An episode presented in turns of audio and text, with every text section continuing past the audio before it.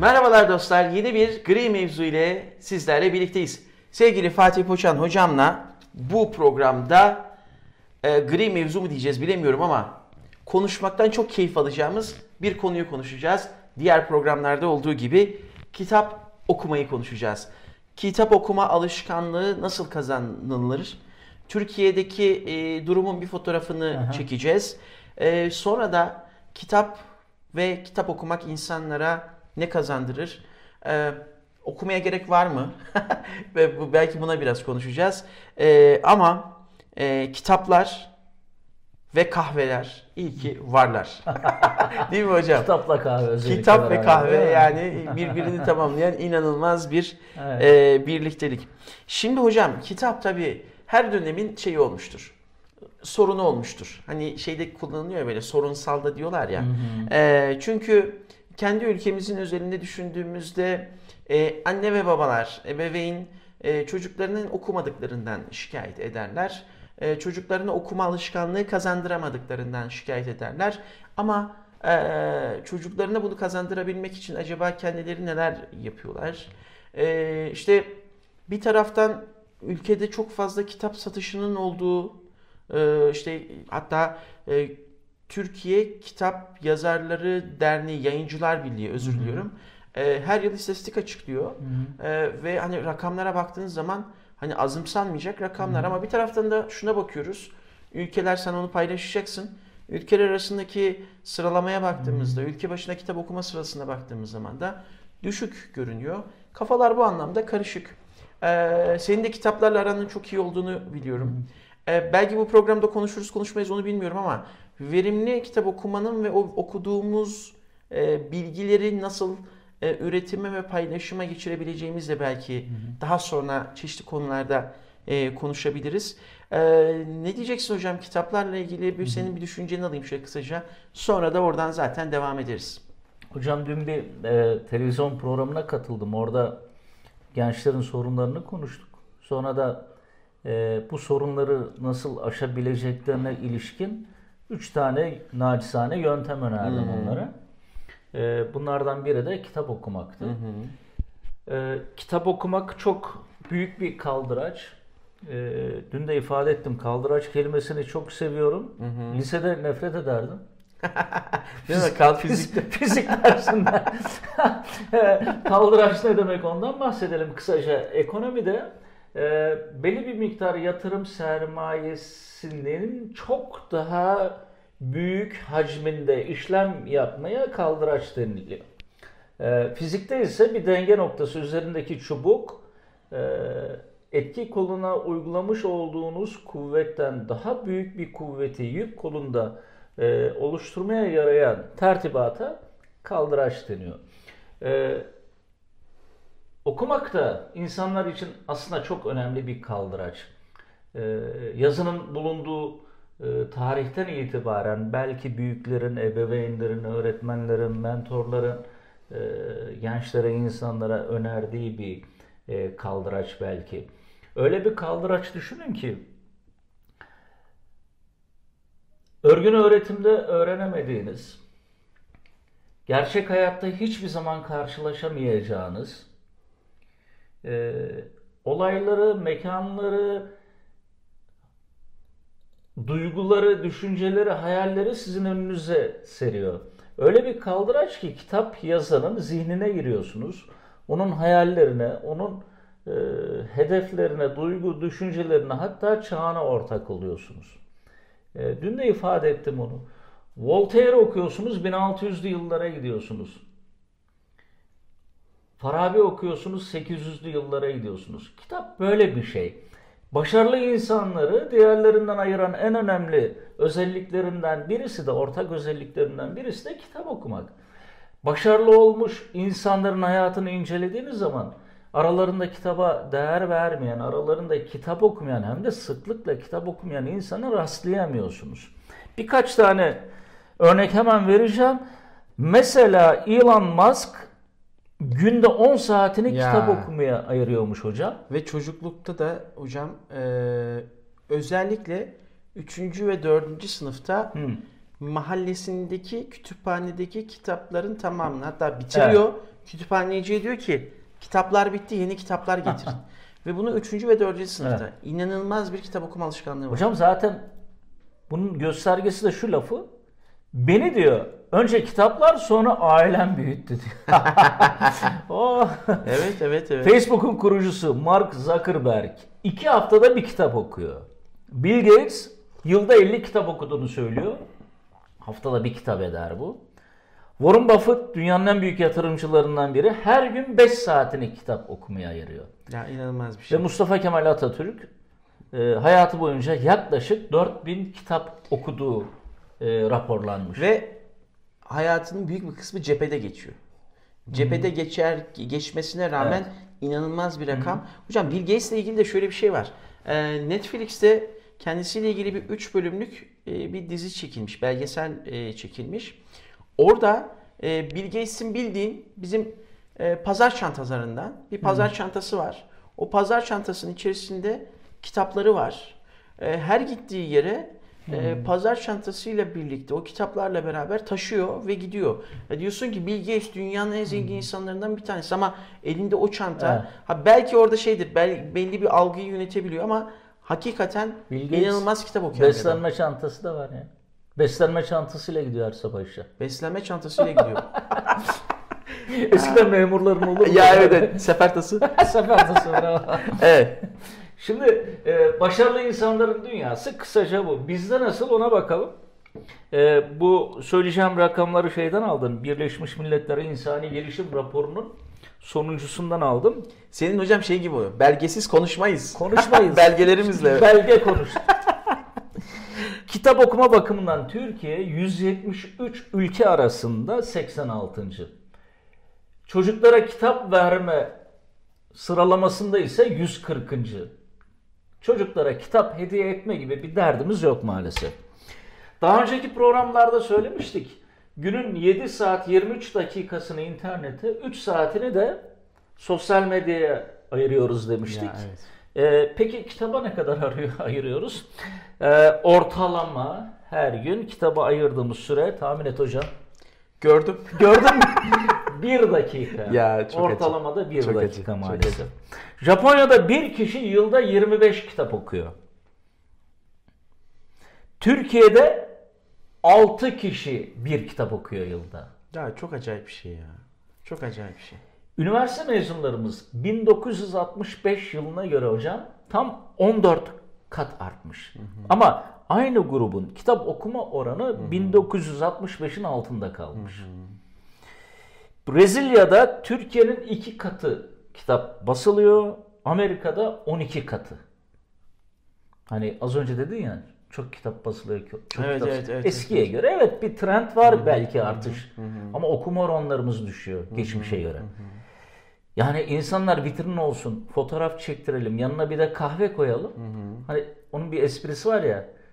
Kızımız şeye giriyor kitapçıya. İşte şu kitap var mı diyor. Satışçı diyor ki kitap var ama istersen fotoğraf var diyor. Yanında kahve de var. Aa ben fotoğraf alayım. Yani acı bir şey ama. Evet. Dünyada kişi başına kitap harcaması ortalamada Türkiye'nin tam 5 katı. Kitap ihtiyaç listemizde 235. sırada. 235 hocam. Vay be. 235. En fazla kitap okuyan ülkelerin başında %21 ile İngiltere ve Fransa geliyor. Japonya %14, Amerika %12, İspanya %9 ile onları izliyor. Türkiye'de binde bir hocam. Binde bir kitap okuma oranımız. Bu binde birlik rakamla da zaten 86.lığa yerleşiyoruz. Bir de şöyle bir şeyim var. Bir öngörü benimki. Ee, yani resmi bir şey değil, tespit değil. Evet. Fatih Hocam gibi belgelere dayandırarak konuşamayacağım. Hocam e, bir de sanki hep aynı kitle okuyormuş gibi. Aynen. Aynı kitle. Ya, Ha, e, öyle zaten. Yani hani Öyle zaten. 86 milyon şeyimiz. Ya mesela Selçuk Şirin Hoca e, şu ara şey okuyorum. E, senin tavsiye edeceğin kitabı şimdi spoiler vermeyeyim yayının sonunda. Bir de Selçuk Şirin Hoca'nın yeni çıkarttığı Yetişin Gençler isimli kitabını okuyorum. Ya çok güzel bir ön söz yazmış. Demiş ki e, ya bu kitabı demiş zaten e, bilinçli aileler okuyacaklar. E, onların okumaları tabii ki benim e, hoşuma giden bir şey. Ama ben bu kitaba ulaşamayanların Hmm. bu kitabı okumasını çok istiyorum ve bu Türkiye'de bu rakam çok fazla. Ee, Yani o yüzden e, hani o kitapların satışları, o kitaplarla olan alaka e, zaten rakamlar ve istatistiklerle ortaya çıkıyor. Hep aynı kitle Hocam, etrafında dönüyor. Selçuk Hoca zaten bir kampanya düzenledi. Tabii. Yanlış hatırlamıyorsam. Ulaşamayan ailelere, Çocuk lokasyonlara, okullara ulaştırmak için bu kampanyada hafızam beni yanıltmıyorsa 1 milyon Bir kitaba milyon. ulaşmıştı. Hı hı hı. Evet. Ücretsiz olarak oralara gönderiyor. Aynen öyle. Ay- Ama, tabii. ama işte şey yani Selçuk Hoca tabii ki kendince ancak bu kadar yapabiliyor.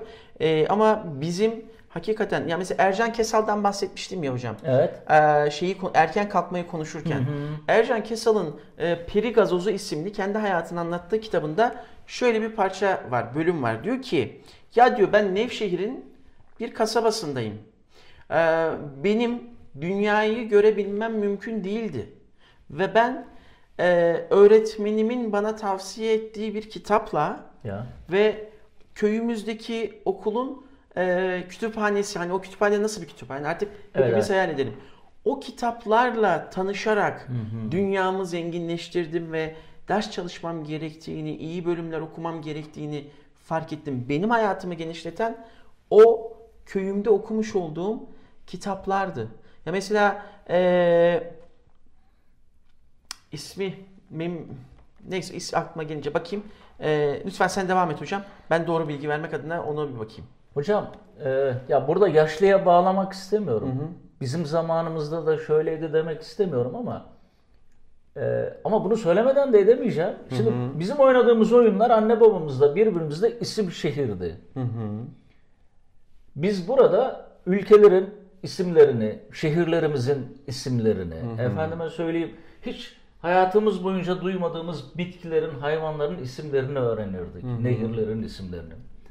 Ee, kendimizi geliştirmek için o zaman ansiklopediler vardı hayatımızda. Ya ben sıradan birinci sayfadan başlardım, ansiklopedi okurdum. Şu anda Türkiye haritasını açalım. Bana herhangi bir ilçeyi sor. Ya hocam ya yüzde bir hatayla yerini ben hemen gösterebilirim. Bana herhangi bir ülkeyi sor. Hatasız yerine gösterebilirim. Üstün bir adam olduğumdan değil. Çünkü biz Atlas'ı okurduk demeyeceğim. Atlas okunmazdı da böyle otururdum. Atlas'a bakardım ya. Şehir niye? Ya çünkü bu da bizim oyunlarımızdan biriydi. İlçe bulmaca, Tabii, ülke tabii, bulmaca, nehir tabii. bulmaca, dağ bulmaca, siyasi haritayı açardık, coğrafi haritayı açardık. Birbirimize sorular sorardık. Şimdi yarışma programları oluyor. Bazen oğlum diyor ki ya baba sen bayağı biliyorsun. Nasıl oluyor bu iş? Vallahi diyorum niye biliyorum? İlkokulda birazcık da ortaokulda okuduğum kitaplar sayesinde biliyorum. Yani Oradan gelen. Kemalettin Tuğcu'yu da okuduk böyle ağlayarak. Aa, ama Rus edebiyatı da okuduk. Çünkü başka bir dünyamız yoktu. Kitabı bırak, sokağa çık, top oyna. Toptan gel, kitap oku. Başka bir dünyamız yoktu. Ee, şimdi Türkiye'de durum bu maalesef. Ee, kitap okumak için ne yapalım? Ona girelim mi hocam yoksa senin söyleyeceğin Hocam şeyler şey, var mı? şimdi baktım Üm- Ümmiye teyze. Ee, yani Mersin'in Toroslarında e, büyümüş. E, şöyle hatırlayacaksınız Ümmiye teyzeyi. E, Cristiano Ronaldo'nun e, Ha, Türk evet, Telekom evet, reklamlarında evet, oynadığı evet, teyzemiz. Evet, evet, evet, evet. Ee, ya şimdi bu, bu teyzemizin hayatı çok detaylı, çok bilgi vermeyeceğim. Fakat e, hayatını değiştiren ve e, şeyi ortaya koyan, yani sinema çekme fikrini oluşturan nokta Ümmiye teyzenin e, öğretmeninin kendisine yaptığı bir destek. Şöyle, hocam ilkokul mezunu zaten kendisi. İlkokulda bir sınıf öğretmeni var. E, Ümmiye teyzeye diyor ki, Ümmiye diyor, dolapta diyor bir tane kitap var. O kitabı getirir misin diyor. Ümmiye teyze tabii koşarak hemen sınıfa giriyor. Dolabın kapağını bir açıyor. Bu küçükken mi? Küçükken ilkokulda. Ha, tamam. İ- İlkokulda. Ee, ve kapağı açtığında kitabı eline alıyor. Kitabın kapağından çok etkileniyor. Aldığı kitap Maxim Gorki'nin Ana isimli kitabı. Ama kitap da hocam öyle perperişan olmuş ki. Çünkü elden ele dolaşmış sürekli. Öğretmenine diyor ki öğretmenim diyor bu kitabı ben okuyabilir miyim? Öğretmeni diyor ki oku ama çok fazla zarar vermeden bana geri getir. Anlatıyor Ümmiye teyze. Diyor ki o kitabı okurken oradaki her şey gözümün önünde film şeridi gibi Canlandı. canlandı. Ve o an benim aslında yönetmen olmak, sinema filmi çekmek, bu konuyla olan Ha. ilgim. Sonra o Maxim Gorki'nin kitabını okuduğu andan itibaren kendini tamamen kitapların dünyasına veriyor. Ha. Öğretmeninden sürekli kitaplar istiyor. Ve Ümmiye teyze e, ilkokul mezunu olan bir kişi e, ama tüm Türkiye'nin de şu anda tanıdığı şalvarıyla TEDx konuşması yapan e, ve şu cümleyi kuran bir insan. Ben diyor şalvarını gösteriyor. Hı hı hı. Evet. Bunu diyor hemen değiştirebilirim Evet, diyor. evet, evet. Önemli olan şurayı Aynen değiştirmek. öyle. Burası çok önemli. Ya. O yüzden okumak önemli hocam. Hocam kitapların en büyük faydası aslında hayal kurmaya yardımcı olması değil mi? Sayılamayacak kadar faydası var. Bu program hazırlanırken onları şöyle bir gözden geçirdim. Bunlar zaten de bir insanların malumudur. Malumu tekrar etmenin de bir anlamı yok. İnsanların zamanını almanın e, gereği yok. Fakat kitapların en büyük faydası hayal kurmaya, hayal dünyasını genişletmeye faydasının olması. Ee, insanlığın sınırı aslında hayallerin bittiği yerden başlıyor. Sizin hayaliniz ne kadar genişse sınırlarınız da o kadar geniş. Adamın biri çıkıyor diyor ki ya ben kanat yapayım. Kendimi boşluğa bırakayım herhalde uçarım diyor. Bir kısmı ölüyor. Bir kısmı uçuyor. Sonra birileri çıkıyor ya diyor bu kanatı ben daha mekanik hale getireyim. Birisi çıkıyor motor takayım. E bugün onun adına uçak diyoruz. Ya. Bir hayalden başlıyor Tabii tabii şey. tabii aynen öyle. Aklıma bir örnek daha geldi. Çok özür Tamam. hocam. Ee, hani biz şimdi kitabı anlatıyoruz ya. Yani şu olmayacak dostlar bunu izlerken. Ee, iletişimde çünkü işitmenin etkisi sadece yüzde yedi. Biz davranışları değiştirmek istiyorsak onu görmemiz ve yaşatmamız gerekiyor. Ee, lütfen ilk önce bizim yayınımızı izleyin sonuna kadar ricamız bu. Sonra Google'a ya da YouTube'a Çoban Ahmet Aslan yazın. Hocam Konya Cihanbeyli platolarında Hemşerim. ovasında e, çobanlık yapan Çoban ne dedin? Çoban Ahmet Arslan. Hmm. E, heybesinde Dostoyevski'yi. Necip Fazıl Kısaküre'yi taşıyan, hayvanları beslenirken kendisi de çayını demleyip kitaplarla beslenen, Kendini besleyen. üç tane de kitap yazan Maşallah. bilgi bir çobandan bahsediyoruz. Ya. Hocam okumakla alakalı şöyle bir anekdotu var. Hani oradan yola çıkarak belki bizi izleyen ya da dinleyen takipçilerimiz okuma alışkanlığının neden önemli olduğunu fark edebilirler. Üç tane kitabı çıkıyor ya hocam. Diyor ki e, ak- akrabası ya diyor ben Urfa'ya gideceğim. Harran'a, Harranlı kendisi. E, gel diyor hani gidelim belediye başkanını ziyaret edelim. Gitmişken de senin kitaplarından hediye edelim diyor. Ahmet Aslan da diyor ki tamam ya güzel bir fikir. Ve belediye başkanı ziyarete gidiyorlar hocam. Oturuyorlar, hoş sohbet, hasbihal devam ediyor ve çok da mütevazi bir insan. Diyor ki belediye başkanına, sayın başkan diyor, nacizane diyor işte bunlar diyor benim yazmış olduğum kitaplar. Ve diyor bu kitapları size hediye etmek istiyorum. Başkan bakıyor kitaplara, ya diyor Ahmet kardeş sağ ol diyor getirmişsin ama ben kitap okumam ki. Bunu duyduğu anda bizim Bilge Çoban'ın başından kaynar sular dökülüyor. Diyor ki siz diyor bir yer yönetiyorsunuz, bir şehir yönetiyorsunuz. Sizin okumuyorum deme lüksünüz yok. Ve ben sizi protesto ediyorum diyor. Kitapları alıyor hocam. Ne yapıyor biliyor musun? Harran'dan Ankara'ya kadar. 900 kilometre yolu 13 gün boyunca yürüyerek gidiyor. Ama nasıl gidiyor biliyor musun? Yol kenarında anlatıyor diyor ki arabalar geçiyor. Elimde kitap kitap okuyarak yürüyorum diyor. Oradan diyor bir film şeridi gibi diyor bir kare insanların gözüne çarparsa oradan bir etki oluşturabilir. 900 kilometre yolu 13 boyunca yürüten bir duygudan bahsediyoruz. Okuma duygusu. İşte dostlar okuyun, okuma alışkanlığınızı daha da hızlandırın.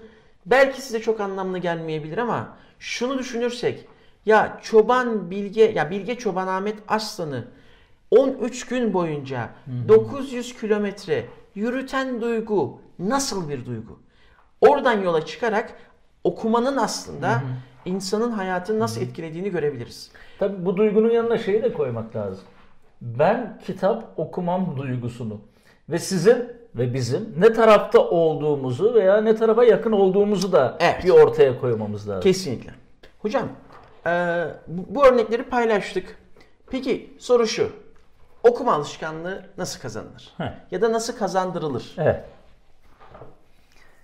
Ee, hocam tabii al- alışkanlık deyince insanın aklına önce rutin giriyor.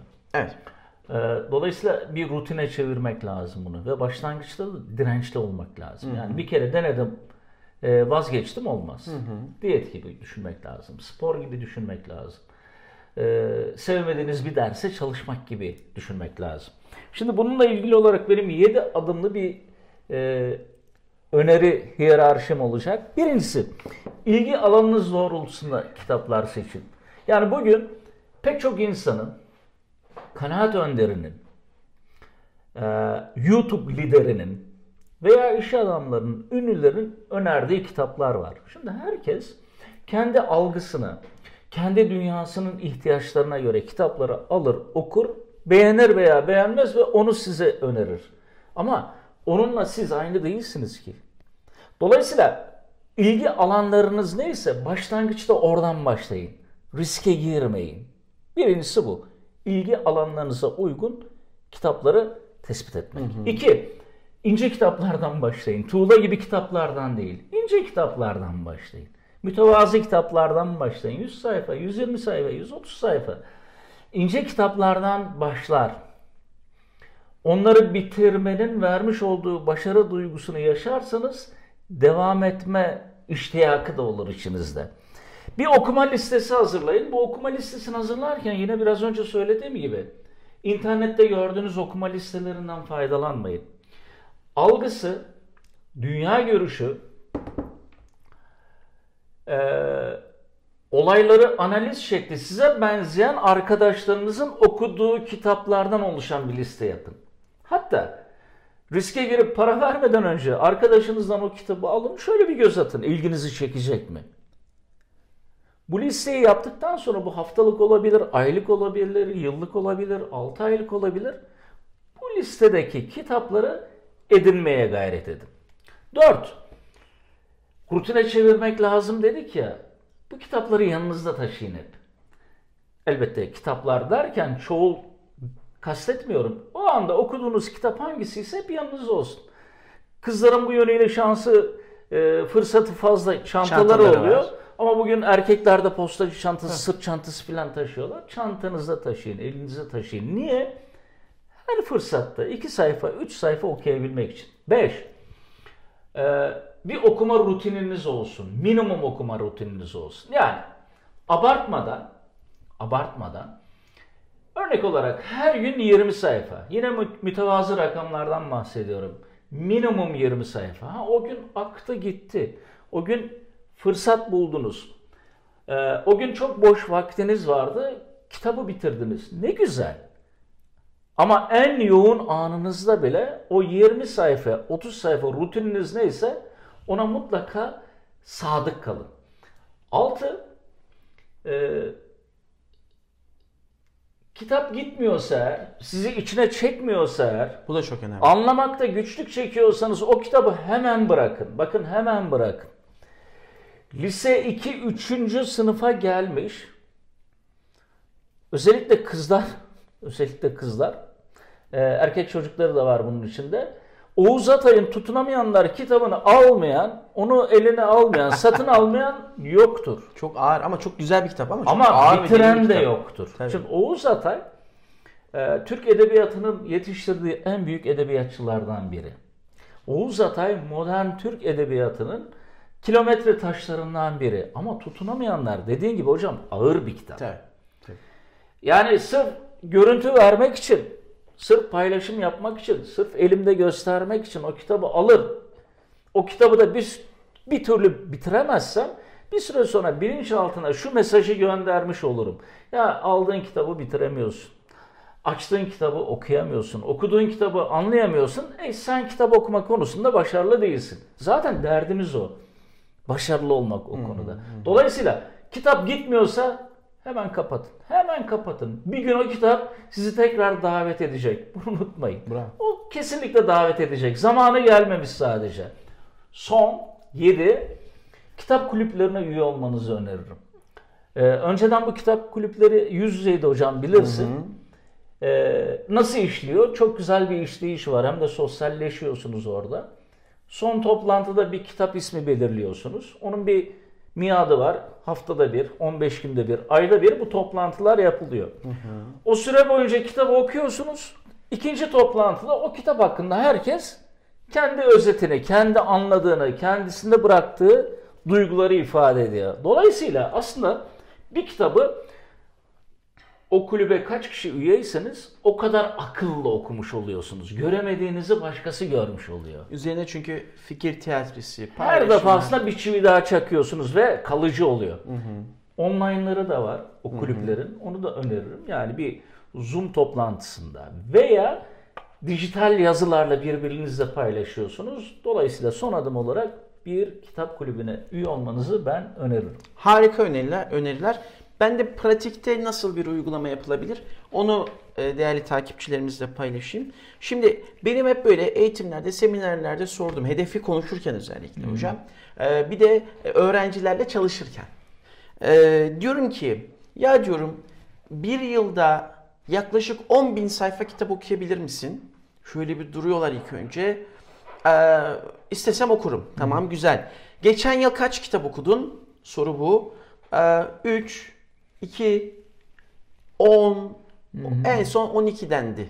Daha ötesini duymadım. Peki güzel. Yılda 52 kitap okuyabilir misin peki? Şimdi e, hani zaten 3-5 okuyor ya 52 hocam diyor ya okurum da vakit yok falan. Şimdi bunların hepsi hedef belirlerken büyük zihnimizde büyüttüğümüz zaman ulaşmak zorlaşıyor ya. Diyorum ki 52 kitap okuyabilirsin. Bakın şu anda elimde biraz önce seçtim. Etkili Motivasyon isimli bir kitap.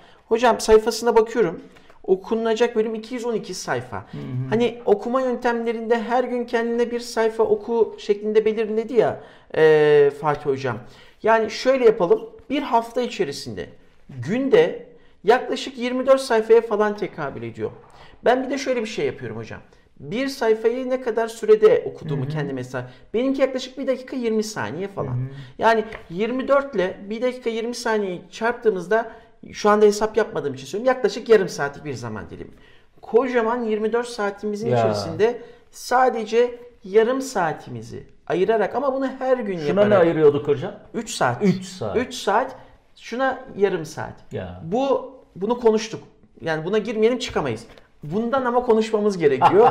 Ee, yarım saatimizi ayırarak hocam şu kitap bakın biraz önce Fatih hocam söyledi. Kalınlarla yani da işte göz korkutacak kitaplarla bunu da tırnak içinde söylüyorum. Hani sayfasına bakın bu kitap biter mi diye düşünüyorsunuz. Şu incelikte bir kitabı bir haftada bitirebiliyorsunuz. Aynı sistemi devam ettiğinizde ayda 4 kitap bitirmiş oluyorsunuz.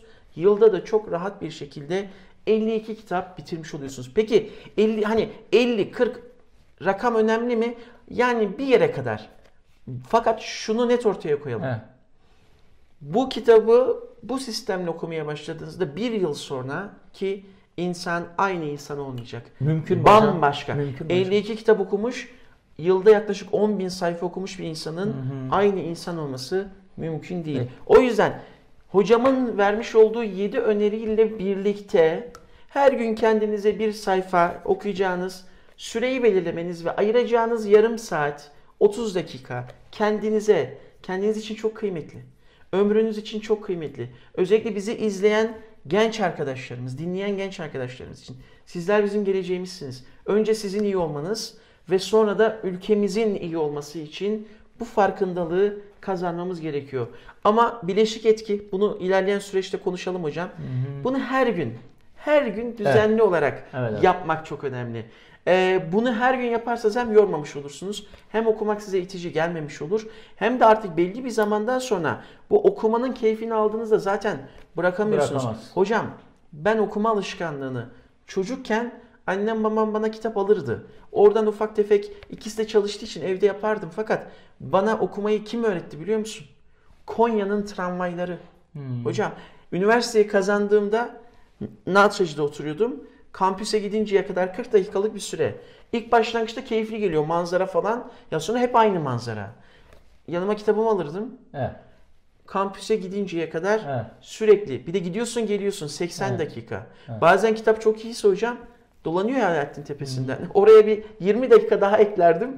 Oradan o Konya tramvaylarında ben kitap okuma alışkanlığını inanılmaz İnternete kazandım. gir hocam. Mesela şey yaz. Kore tramvay.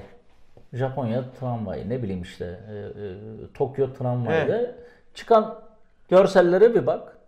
Kitap değil mi? o? Metro yaz. Evet, işte evet, bir de İstanbul metro, Konya Tabii. tramvay yaz. Çıkanlara bak. Aradaki farkı görürsün. Aynen öyle. O zamanlar tabii bizde akıllı belki öyle olacaktı değil mi? Akıl telefon yoktu çünkü o dönemlerde. Evet. Ee, böyle hocam. Var mı eklemek istediğin herhangi bir şey? Okuyun. Okuyun ve abone olun lütfen. Lütfen yorum yapın, paylaşın. Bunlar çok önemli. Kitabımız var. Kitap dedik. E bir de kitap önerisinde bulunalım. Arkadaşlar e, Seth Godin e, girişimcilerin özellikle profesyonellerin e, çok iyi bildiği bir, bir isimdir. E, pek çok kitabı var ve hepsi de e, çok satan listesinde. E, Seth Godin'in çok kolay okunan ve katma değeri çok fazla olan kitaplarından biri. Kilit Adam. Neden bahsediyor? Özellikle girişimci adaylarını, girişimcileri ve profesyonel hayatta çalışan, kurumsal hayatta çalışan personeli özellikle hedef almış. Neden bahsediyor? Özetle eğer diyor değerli olduğunuzu, vazgeçilmez olduğunuzu ve hiçbir zaman uzaklaştırılamaz olduğunuzu gösterirseniz insanlara profesyonel hayatta başarılı olabilirsiniz. Ee, sürekliliğiniz olur diyor. Ee, keyifli okumalar mutlaka öneriyor. Evet, kesinlikle. Ve yöntemleri de çok güzel bir şekilde aktarıyor. Seth Godin iyi isim. Pazarlamanın gurusu. Evet. Hocam, teşekkürler. Ben teşekkür ederim. Yani çok yine güzel oldu. Bizim hoşumuza gidiyor ya. Yani bizim hoşumuza gidiyor. İnşallah Ee, bu bizim gider. 10. programımız oldu. 10 oldu değil mi? 10 oldu. Hay maşallah. Yani e, düzenli bir şekilde bunu aktarıyoruz. Nice onlara. Çok da güzel geri dönüşler oluyor ya. Gerçekten çok teşekkürler. Ee, o bizi ayrıca motive ediyor. Ee, Spotify'da, Apple Podcast'te, Google Podcast'te varız. YouTube'da. YouTube'da varız. Ee, dediğim gibi hoşunuza gidiyorsa lütfen abone olun, yorum yazmayı unutmayın. Arkadaşlarınıza e, mutlaka önerin. Paylaşın. Gruplarda paylaşın arkadaşlar. ya. Evet evet. Evet. Teşekkürler. Haftaya görüşünceye Görüşürüz. kadar sağlıkla huzurla Hoşça kalın. kalın. Görüşmek üzere.